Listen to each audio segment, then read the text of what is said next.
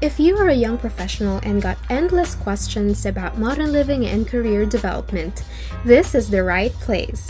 My name is Trish, and welcome to Ask Trishy Podcast.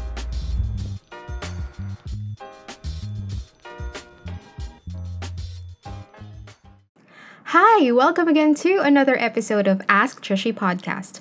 Thank you so much for tuning in. And for those of you who are listening to our podcast for the first time, my name is Trish, and I have been working in the recruitment field for seven years. And my podcast aims to address relevant questions about modern living and career development.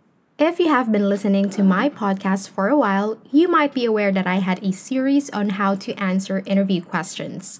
Some of you messaged me, and it made me so happy that some of you got to understand the reason behind every question that the interviewer asks you. And some of you got the job, got promoted, and I am very happy and I look forward for more messages like that from you guys.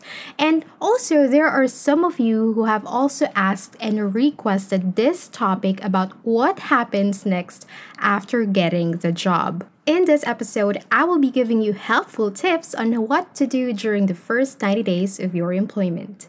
As COVID related factors for unemployment issues somehow subside and workers start to apply for new, better opportunities or even venture to a new industry, adjusting to a new work environment, especially in a remote or hybrid setting, may feel overwhelming. So, let's say you are already in your first day of your employment. Congratulations, you are now officially part of the company. And what are the things that you should do next?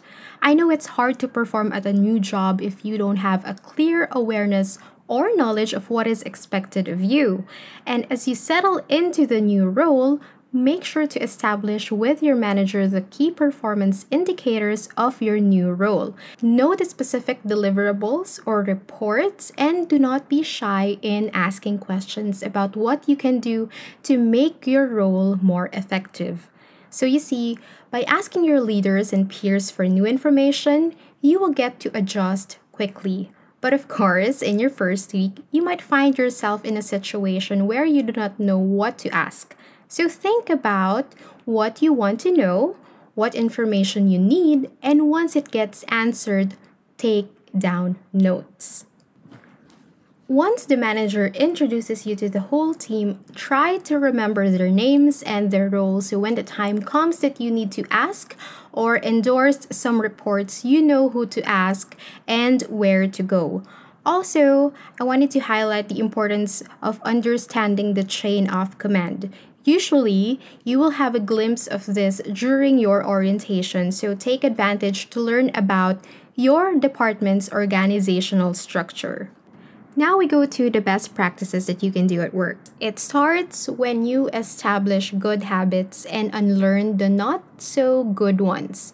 It is important, especially if you work from home actually even when you're working in the office. So strive to be consistent with your response times to emails and other company communications and try to know the turnaround time for each report or tasks that you need to submit to ensure that your teammate or your manager receives it in a timely manner for a smooth workflow.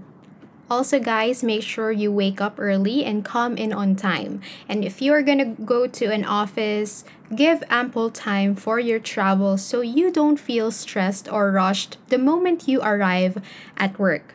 And if you're working remotely, I know that this can be extra challenging because you are rarely monitored or seen by your leaders. So do not wake up five minutes before your shift starts. And whether you admit it or not, most of us have already done that but try to avoid making that a habit. You know, there was this one time that I woke up just in time to log in. I replied to emails right away, and I swear, the way I responded had a lot of grammatical errors and misspelled words. It was embarrassing.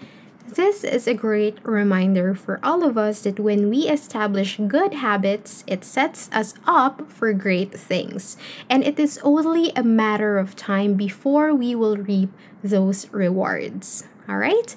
And mind you guys to set boundaries as well. It is important. Try to work during your shift and try to avoid like doing your laundry when you're finishing a report Avoid watching Netflix while replying to emails, and when it is time for a break, then try to rest, eat, or do whatever you want. Once you have a fixed set of routines in place, begin to prioritize your task, focus, and develop a healthy pace of work. And before I end this episode, I just wanted to remind you guys during your journey of your first 90 days to be humble and open minded. Have the right attitude and believe that you can do it. There will be several situations wherein you will encounter frustrations and mistakes because you're still adjusting. So be gentle to yourself and don't try so much or rather fixate on what you need to execute. Enjoy the journey of learning and have a clear set of goals. Learn as much as you can, but pace yourself accordingly.